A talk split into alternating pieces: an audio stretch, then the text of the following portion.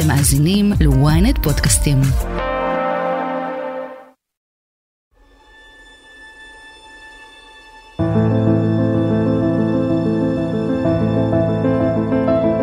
גם התקשורת וגם הממשלה, הם סיפרו את הסיפור כאילו זה הבעיה של משפחת מנגיסטו, שהבן שלהם חצה את הגדר, או חצה את הגבול. זה גיל אליאס, קרוב משפחה של אברה מנגיסטו, שנמצא כבר כמעט עשור בשבי חמאס. בסדרת פרקים מיוחדת של אספת הורים, אנחנו ניפגש בכל פעם עם בני משפחה אחרים, וננסה להבין מה מתחולל בראש ובלב שלהם. אנחנו נדבר על הדאגות, על הפחדים והחלומות, על המלחמה ועל התקווה.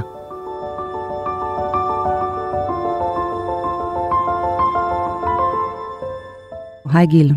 שלום. תודה רבה שבאת. תודה שהזמנתם.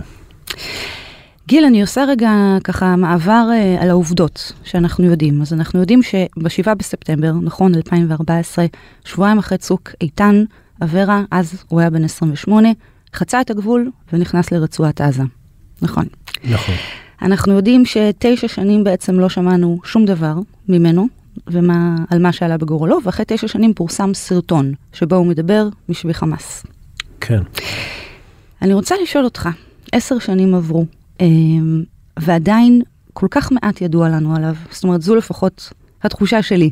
מעט ידוע לנו עליו, מעט ידוע לנו בכלל על האירוע ועל ההתמודדות עם ה... איתו. רובנו מכירים את אברה בתור, אה, בכנות אני אומרת, מתמודד נפש שחצה את הגדר. אבל מן הסתם, מאחורי המילים האלה יש עולם ומלואו. אז בוא ספר לי אתה קצת על אברה, אברה שאתה מכיר וזוכר ונלחם עליו כל כך. אה, זהו, אז אה, אברה, כמו שאמרת, חצה את הגדר ב-2014. אה, נכון, הוא מתמודד נפש, פצוע נפש. מה שכן, אברה הוא ילד חייכן, שכל החברים אהבו אותו, והוא אהב את החברים שלו. אברה הוא ילד מופנם, ביישן, שהיה מחובר מאוד לאח שלו, מסרשה. שזה אח שלו הגדול. ועם מסרשה היה איזה אירוע טרגי והוא נפטר. ושבעצם שמסרשה, אח שלו נפטר, אברה נכנס לכל הבלבול הזה שהוא נכנס בו, mm. ובעצם מאז אנחנו שומעים על אברה מתמודד נפש, אברה פצוע נפש, אברה שחצה את הגדר. מבחינת חבר הוא אחד החברים הכי טובים שיש, הוא יעשה בשבילם הכל. אה, האימא קראה לה אברה. אה, אברה זה בגלל שהוא היה האור של הבית, mm-hmm. כי הוא נתן להם מהרגע שהוא נולד, האימא מספרת שהוא בעצם הביא להם אור לבית, זה אחד הסיבות שקראו לו אה, אברה. העיר את הבית. ובסך הכל הוא היה ילד ממש, ילד טוב, ילד ביישן, מופנם, ומאז האירוע... מתי זה קרה אגב? מתי אח שלו נפטר? אה, הוא נפטר אה, שנה וחצי, שנתיים לפני המעבר של אה, אברה מנגיסטו. קח אותי לרגע של, של המעבר, של חציית הגדר. מתי זה נודע לכם בכלל? מתי הבנתם שזה קורה? אה, ככה, שאומרים עבר את הגדר, הוא לא עבר איזה גדר של אה, בית ספר, או, זה של, או גדר של איזה מפעל, הוא חצה את הגדר הכי שמורה והכי בטוחה שיש בעולם. לא אני אומר את זה, כל מי שאומר את זה, זה כוחות הביטחון וראשי ממשלה, שאמרו שיש לנו את הגדר הכי שמורה והכי מוגנת שיש בעולם. בעצם מה שקרה, שבא אברה מנגיסטו, שהוא מתמודד נפש, וחצה את הגדר הזאתי תחת העיניים הפקוחות של כוחות הביטחון. וכשאנחנו אומרים עבר את הגדר, בזמן הזה ראו אותו אה, אנשי צבא, אה, חיילים שהיו בפילבוקס, העמדה הזאת שיש שם שומרים, רואים אותו, תצפיתניות מדווחות שיש אירוע חריג ומישהו חוצה את הגדר. אבל משום מה, נתנו לאברה לעבור את הגדר, אחרי המחדל הכל כך נורא הזה, במקום אה, לבוא ולטפל במחדל, באו וטיפלו במשפחה של אברה מנגיסטו, הוציאו צו איסור פרסום על הסיפור, כן. להשתיק את כל הסיפור, ובעצם מה שקרה זה שמשפחת מנגיסטו, לא היה להם למי לפנות, היה אסור להם לדבר. ברגע שיש צו איסור פרסום על הסיפור הזה, אז זאת אומרת שהם לא יכולים לעשות עם המידע הזה שום דבר. כן.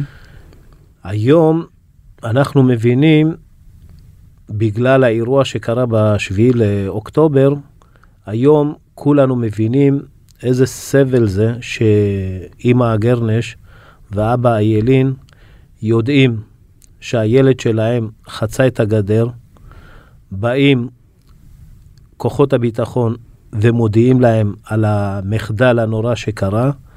לא שהם אומרים להם שהיה מחדל, אבל אומרים להם, הבן שלכם חצה את הגדר, וכרגע יש צו איסור פרסום, ואסור לכם לדבר על הסיפור הזה. הבנת למה? הבנת למה בעצם הטילו את הצו איסור פרסום הזה?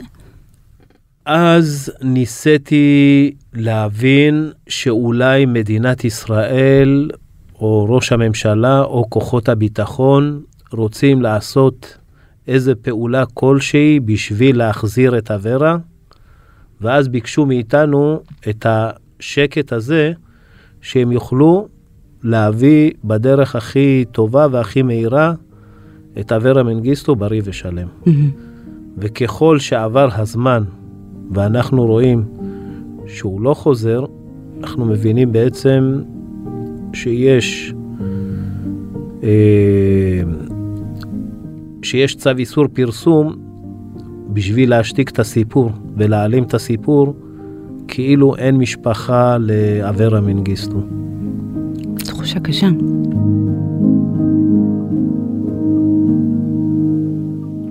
אחרי שצו איסור הפרסום בעצם אה, הותר, כן? אה, גיליתם משהו חדש? שלא ידעתם במהלך הכמעט שנה הזו? לא, כי לא ידענו באמת מה שיש, אבל כשפרסמו את הסיפור, גם התקשורת וגם הממשלה, הם סיפרו את הסיפור כאילו זה הבעיה של משפחת מנגיסטו, שהבן שלהם חצה את הגדר, או חצה את הגבול, או חצה את הגדר הכי שמורה שיש בעולם, כמו שהגדירו אותה. וברגע שגם התקשורת אה, וגם אה, כוחות הביטחון והמדינאים שלנו מגדירים את זה כבעיה של משפחת מנגיסטו, באוטומט גם האזרחים אמרו, מה אתם רוצים? ילד, אה, מה שנקרא פסיכי, הלך, חצה את הגדר, מה אתם רוצים מהמדינה? למה אתם לא מאשימים את עצמכם? מה אתה אומר להם אגב? מה אתה אומר לכל מי שאומר, הוא חצה, גורלו בידיו, מה שנקרא? בהתחלה אה, היה לי קשה להתמודד עם הסיפור הזה. אה, עם הזמן התחלתי להסתובב עם חולצה שהיה כתוב עליה, אברה הוא מבחן האזרחות שלנו. וככל שניסיתי להבין, הבנתי בעצם שאנשים או האזרחים אה, מפחדים מהעסקה שהייתה עם אה, גלעד שליט, ששחררנו 1,027 מחבלים, ביניהם יחיא סינואר. אז היה קשה לנסות לשכנע את האזרחים, כי מצד אחד היה להם איזה סדין אדום כזה לגבי שחרור אה, מחבלים או משהו כזה. אנחנו כן ניסינו להסביר שהמקרה של אברה מנגיסטו הוא הומניטרי מדרגה ראשונה. זה מתמודד נפש שחצה את הגדר בתום לב, וגם הפתרון הוא פתרון הומניטרי. Mm-hmm. הבעיה או הקושי שהיה עם אה, הישאם א-סייד ואברה מנגיסטו, שמצד אחד היו חיילים, הדר גולדין ושאול אורן, שאנחנו שלחנו אותם להילחם, נפלו בשבי, אמנם זה גופות, אבל עדיין אנחנו מחויבים להחזיר את הגופות האלה לבית. ובעצם שכל פעם שדיברו על אה, להחזיר את השבויים, אז הפכו את זה לחבילה אחת. ושמשפחת מנגיסטו הסתובבו בכל העולם, הלכו לאו"ם, הלכו לאפיפיור, הלכו לצלב האדום, לאמנסטי, רופאים לזכויות אדם, רופאים ללא גבולות. כשעשינו את כל השיחות האלה, תמיד אמרו לנו אה, שצריך לעשות הפרדה בין הומניטרי לבין החיילים, ושבאנו ודיברנו עם הממשלה, תמיד אה, חיברו את זה ב, ביחד. ומה המשפחה מרגישה לגבי זה? זהו, המשפחה, אם אנחנו לוקחים את אה, אימא הגרנש ואבא איילין, הם אנשים מאוד ציוניים, מאוד ערכיים, עם אה, דרכי נועם שטובת המדינה מבחינתם קודמת לכל.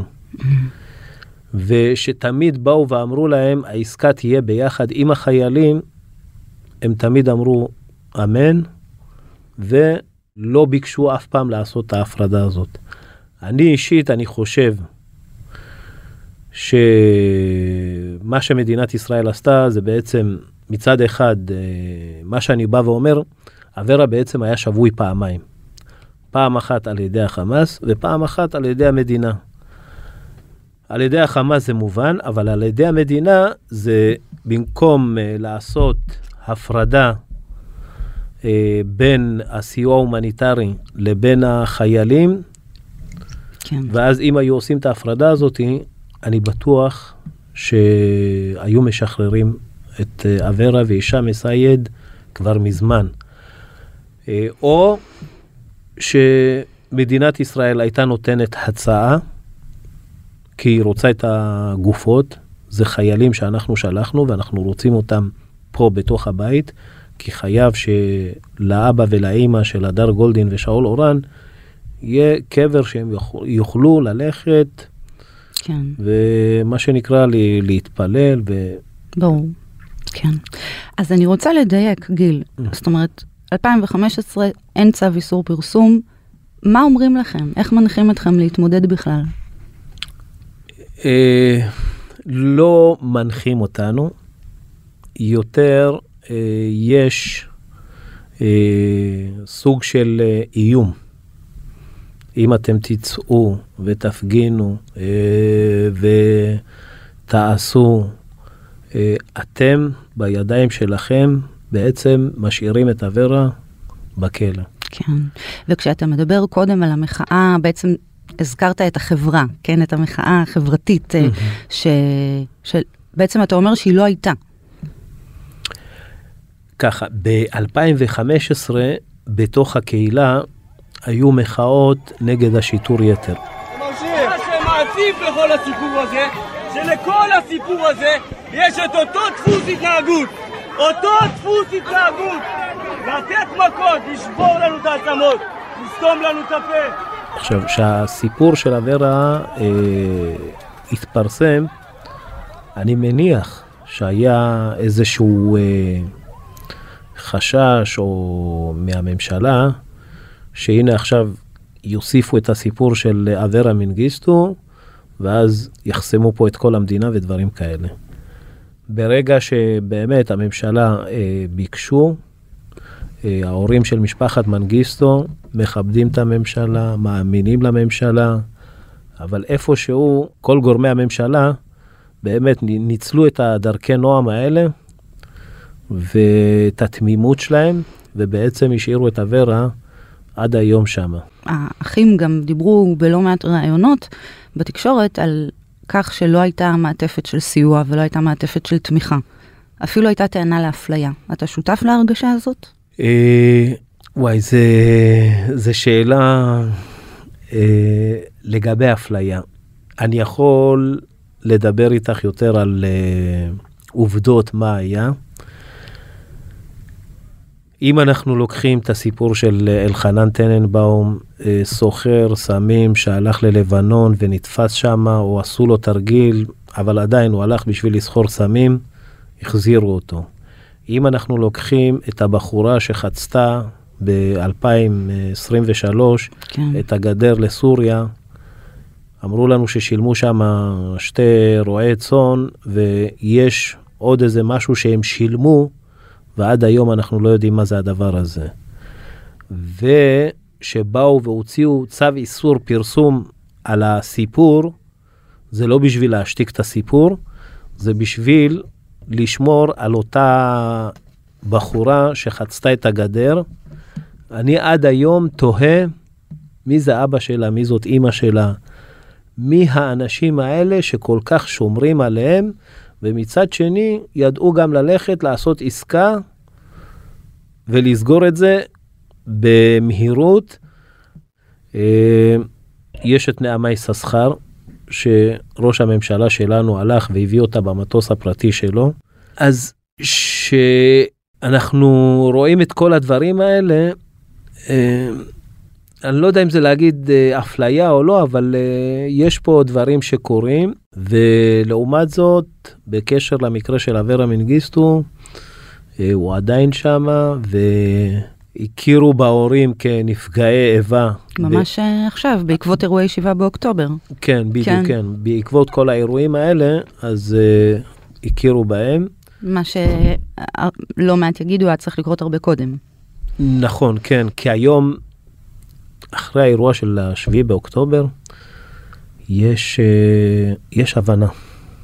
יש הבנה מה זה חטוף, uh, איזה דברים זה מביא איתו, שהילד שבוי, אה, החוסר ודאות, אה, שלא יודעים מה הוא אכל, מה הוא שתה, קיבל תרופות, איך הוא ישן. יש היום יותר הבנה, יש יותר אה, הזדהות. אני רוצה לשאול אותך אפילו ככה עוד קודם, כשנודע לך שיש לנו כל כך הרבה חטופים, מה הרגשת, מה עבר בראש? זה החזיר אותך אחורה? אולי זה נתן באיזשהו מקום גם תקווה קדימה? קודם כל זה רגשות מאוד מעורבים. זה איך בכלל קרה מחדל כזה. בגדר השמועה בעולם. בדיוק, אה, מהר מאוד זה החזיר אותי למקרה של אה, אברה ואישה מסייד, כי מהמקומות שאברה ואישה מסייד חצו, אה, באו אלינו מחבלים. אם זה אברה באזור זיקים, הגיעו לשם עם סירות גומי. וטבחו שם בכולם. אה, מהנקודה שהישאם א-סייד עבר, גם עברו משם מחבלים וטבחו בנו. יש, יש כאילו איזו תחושה של רגע, לאן הגענו? אחרי כמה ימים כבר הגעתי לכיכר החטופים. והתחלתי להסתובב שם, וממש כאילו, אפילו בדרך כלל אני הולך כל הזמן עם החולצה של אברה מנגיסטו.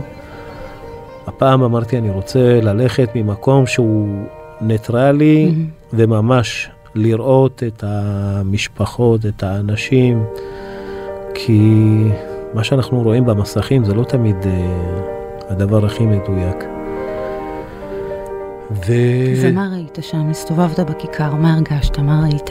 ראיתי, קודם כל בשבת וביום ראשון הייתי בבית חולים בברזילאי, ראיתי את כל הכאוס, ראיתי את כל, ה...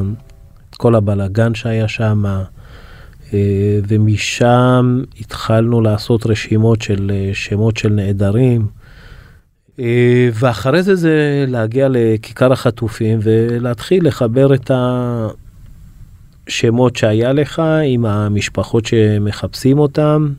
ועשית את זה, זאת אומרת, על תקן אזרח. על תקן אזרח, כן, כי... זאת אומרת, לא קרוב משפחה של אברה, אלא אזרח שמגיע להתנדב, לסייע בשעה קשה. אה, כן, כי היה, בבית חולים היה כאוס אחד גדול. אה, כן. מלא אנשים מחפשים, אם זה חיילים, אם זה חבר'ה שהיו במסיבה. אבל היה לך ברור שאתה מיד עוזב הכל ונוסע לסייע. כן, כן, כן. ב... ברגע שהבנתי שיש פה משהו, ואז מצד אחד גם נתקלתי במקרה, כי הייתי בבית חולים, במיון, ואז אני גם רואה את כל התמונות הקשות ש... שקורה שם. מהמם. אה, במיוחד אנשים שמחפשים את הילדים שלהם ולא יודעים מה קורה ומגיעים למיון ואז עוברים לבאר שבע ואז חוזרים עוד הפעם אלינו. כן. ואז שראיתי את כל הדבר הזה אמרתי, טוב, אנחנו בבעיה מאוד חמורה, אבל אני יותר אה, בער בי העניין של החטופים, כי גם אברה אה, שמה, ואנחנו רצים עם הסיפור של אברה כבר שמונה וחצי שנים, מאז שיש, אה, שהותר הצו איסור פרסום. זה שמונה וחצי שנים שאני פותח את הארון בגדים שלי, אני רואה מהמאבק הזה, מהצעדה הזאתי, מהריצה ההיא, אה, וזה כל מיני חולצות מכל מיני מחאות. כן. אז אה, לא יודע, הגעתי ישר לכיכר של החטופים, וזהו, ומאז אני שמה. אה, הצטרפת, זאת אומרת, היה לך ברור שאתה מצטרף למאבק, לעשייה, למשפחות. כן. כן. כשהגעתי לשם, גם אה, ראיתי והרגשתי את כל החיבוק של עם ישראל. אנחנו מצטערים שלא היינו שם, אה, הפקרנו אתכם, אה, השארנו אתכם לבד. אה, היום אנחנו מבינים שאנחנו נכשלנו. את זוכרת את אותה חולצה, מבחן האזרחות שלנו, אברה הוא מבחן האזרחות שלנו. אז אנשים גם התחילו להגיד אה, ממש בצער ובכאב כמה שהם מצטערים וכמה שהם כואבים שהשאירו את אה, אימא הגרנש ואת אה, אבא הילין לבד בתוך כל הכאב הזה. כן.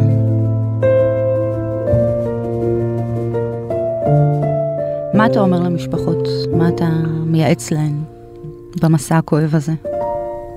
אה, וואי, אני אישית קשה לי לייעץ, אה, קשה לבוא ולהגיד למשפחות משהו, אה, זה יותר אה, להכיל אותם, לחבק אותם, לנסות להבין כמה שיותר. דיברנו בתחילת השיחה, אמרת המדינה השתיקה והמדינה ככה לא נתנה לדבר ואמרה לנו לא לדבר כדי לא להזיק לסיכויים שאברה יחזור. היום מול המשפחות אתה אומר להם הפוך? כאילו תצעקו, אל תשתקו? יש את אה, תמי ארד, אה, אשתו של רון ארד. כן. היא, אה, שהיא שמעה על הסיפור של אברה, היא באה ממש, חיבקה אותנו, ואמרה לנו גם, אל תשתקו, תלכו, תדברו, אה, תעשו. גם היום היא אומרת עדיין את הדברים האלה, היא מבקשת באמת ממשפחות של החטופים לא לשתוק, כן ללכת, לדבר ולעשות את כל מה שאפשר אה, בשביל להחזיר את היקרים לנו. הפעם זה שונה.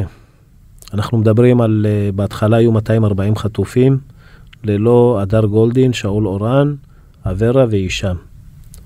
אנחנו מדברים על כמות אדירה, וזה גם אה, כמות שקשה להגיד להם לשתוק או להשתיק אותם.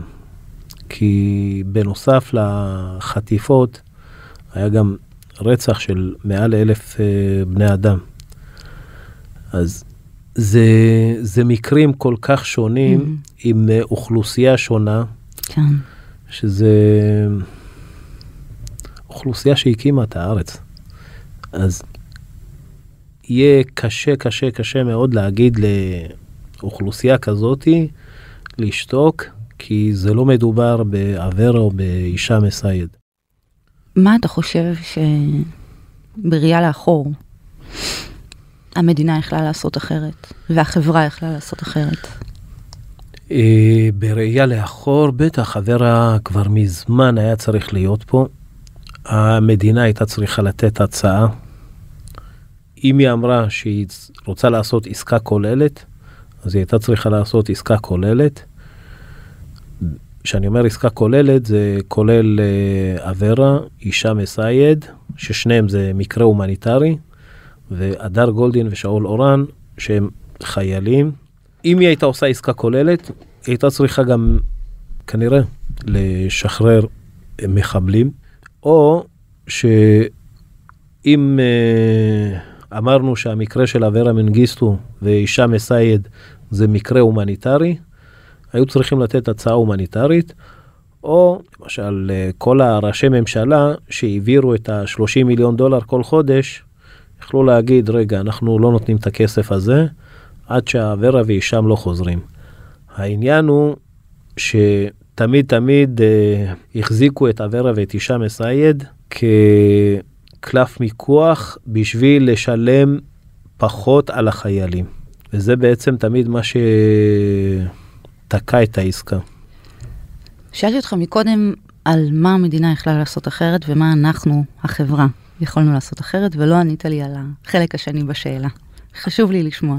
החברה, במקרה של אה, אברה מנגיסטו, אנשים, היה להם קשה להבין את העניין הזה שמישהו חצה את הגדר ועכשיו אה, המדינה צריכה לדאוג לו. אבל מה שתמיד ניסיתי להסביר להם שאנחנו הקמנו צבא אה, בשביל לשמור על אה, חלשים, זקנים, ילדים ומתמודדי נפש כמו אברה מנגיסטו. באותו זמן שאברה מנגיסטו חצה, אנחנו לא הצלחנו לתת לו את ההגנה הזאתי. אתה אומר, לא הצלחנו לשמור עליו מעצמו. נכון, לא הצלחנו לשמור עליו, ובשביעי לאוקטובר גם קרה לנו שלא הצלחנו לשמור על uh, כל uh, העוטף. כן.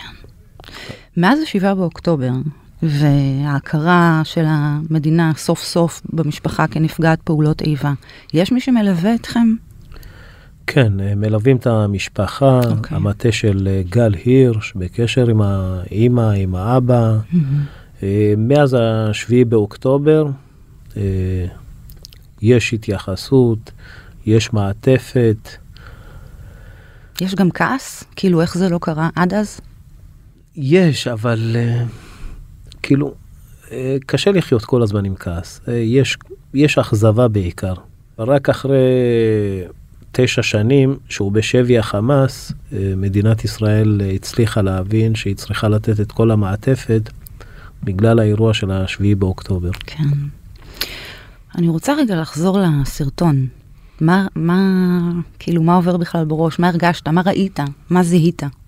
קודם כל, שרואים סרטון ואומרים שיש אה, סרטון, יש התרגשות, יש פרפרים בבטן. אה, יושבים, מסתכלים על הסרטון, וממש אה, מנתחים מכל הכיוונים. אני אסי אברהם מנגיסט, עד מתי אני נמצא פה? בשביעי אני בחבר, אחרי לשנות עוד מהקבע.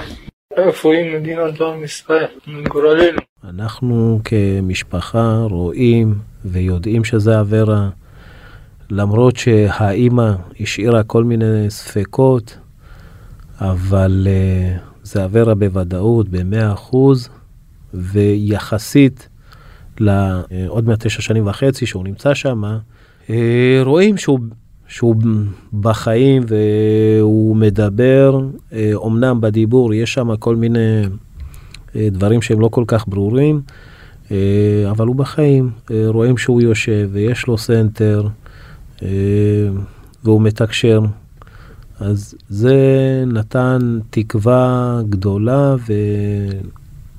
ולנו אישית זה, כן. זה עשה טוב. ו... יאללה בואו, מתי העסקה? אתה יכול לנסות לתאר, לדמיין מה הוא עובר שם? מה הוא חושב, מה הוא מרגיש, איך הוא מתמודד? זהו, אברה, יש לו יצ... יצר הישרדות מאוד חזק.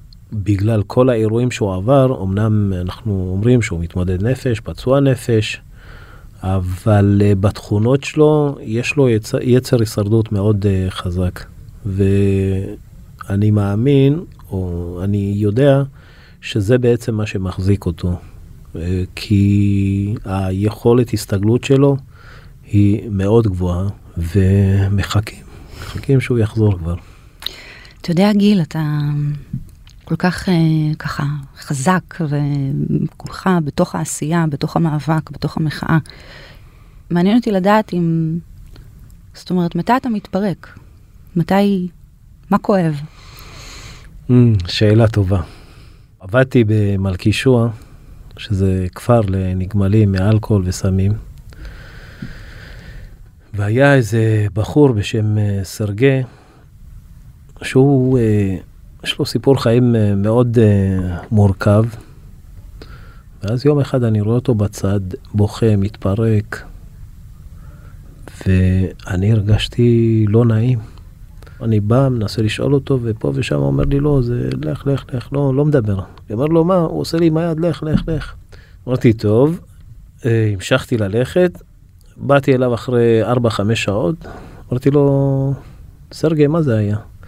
אומר לי, אני לוקח רבע שעה, עשר דקות, נותן לכל הרגשות הלא נעימים, אני מזמין אותם, קורא להם, ונותן להם אה, לצוף, ופשוט נותן להם אה, מקום אה, להרגיש, לחוות. ואחרי שאני מסיים את ה-10-15 דקות שאני הגדרתי, אחרי זה אני סוגר את כל הרגשות האלה ואומר להם שאנחנו ניפגש מחר בשעה שאני אבחר ואני אגדיר, ואז שוב פעם אה, נפגשים, מרגישים, וזה בעצם מצליח לשמור על uh, סרגי, זה מה שהוא אמר לי. ומאותו יום אה, אני פשוט מאמץ את זה. Mm. אמנם לא 20 דקות וחצי שעה ורבע שעה כמו שהוא עושה, אבל אה, כן, מגיע לכל מיני מקומות מסוימים, אה, לוקח את החמש דקות. מתפרק. מתפרק, בוכה, מרגיש. ונבנה. כן. מה אתה רוצה לומר לאברה, אם הוא שומע אותנו? אם הוא שומע, אני בטוח שהוא שומע, ואני רוצה להגיד לו שיחזיק מעמד. הוא בטח מרגיש את כל השינויים שיש בחמישה חודשים האחרונים. אה, כל השינויים האלה זה בגלל שהוא צריך לחזור לבית, אה, שיחזיק מעמד, ואנחנו מחכים לך, רוצים לראות אותך. תשע שנים זה יותר מדי, והגיע הזמן שתחזור לבית. אמן. איך נסיים? איך נסיים? אה, זהו, יש אה, איזה משהו שאני רוצה אה, להקריא. Mm, בבקשה. אני רוצה לסיים עם מילים אמיצות, מילים של אה, תקווה וחיים. אלו מילים שאמר ראש הממשלה בנימין נתניהו mm. ב-2011, mm-hmm. בשחרור של גלעד שליט. אוקיי. Okay. תמיד ידעתי שאם אני או חברי ניפול בשבי, ממשלת ישראל תעשה כל שביכולתה כדי להחזירנו הביתה, וזהו הדבר שעכשיו ביצעתי כראש ממשלת ישראל. אני מאמין שערבות הדדית אינה רק סיסמה, היא אחת מאבני היסוד של קיומנו כאן. וכן, הערבות ההדדית הזאת צריכה לקרות עכשיו. אה, בכל מחיר לפי דעתי, ולהחזיר את כל החטופים, כי אם נקבל 136 ארונות, יהיה קשה לייצר תקומה, אז... אה, גיל, המון תודה לך שהגעת ושיתפת. שיהיה לך ולכולנו טוב, רק טוב. אמן, שכולם יחזרו בשלום. וזו הייתה אספת הורים. בואו לעקוב אחרינו באפל, ביוטיוב או בספוטיפיי. אם עדיין לא עשיתם את זה, אנחנו אה, מחכים לכם. מוזמנים לדרג אותנו או להגיב לנו, ואת אספת הורים אפשר אה, למצוא כמובן גם באתר ynet או באפליקציה, בנייד וברכב. תודה גדולה לעורכת שלנו, עדן דוידוב. אני אגר כוכבי, ניפגש בפרק הבא של אספת הורים.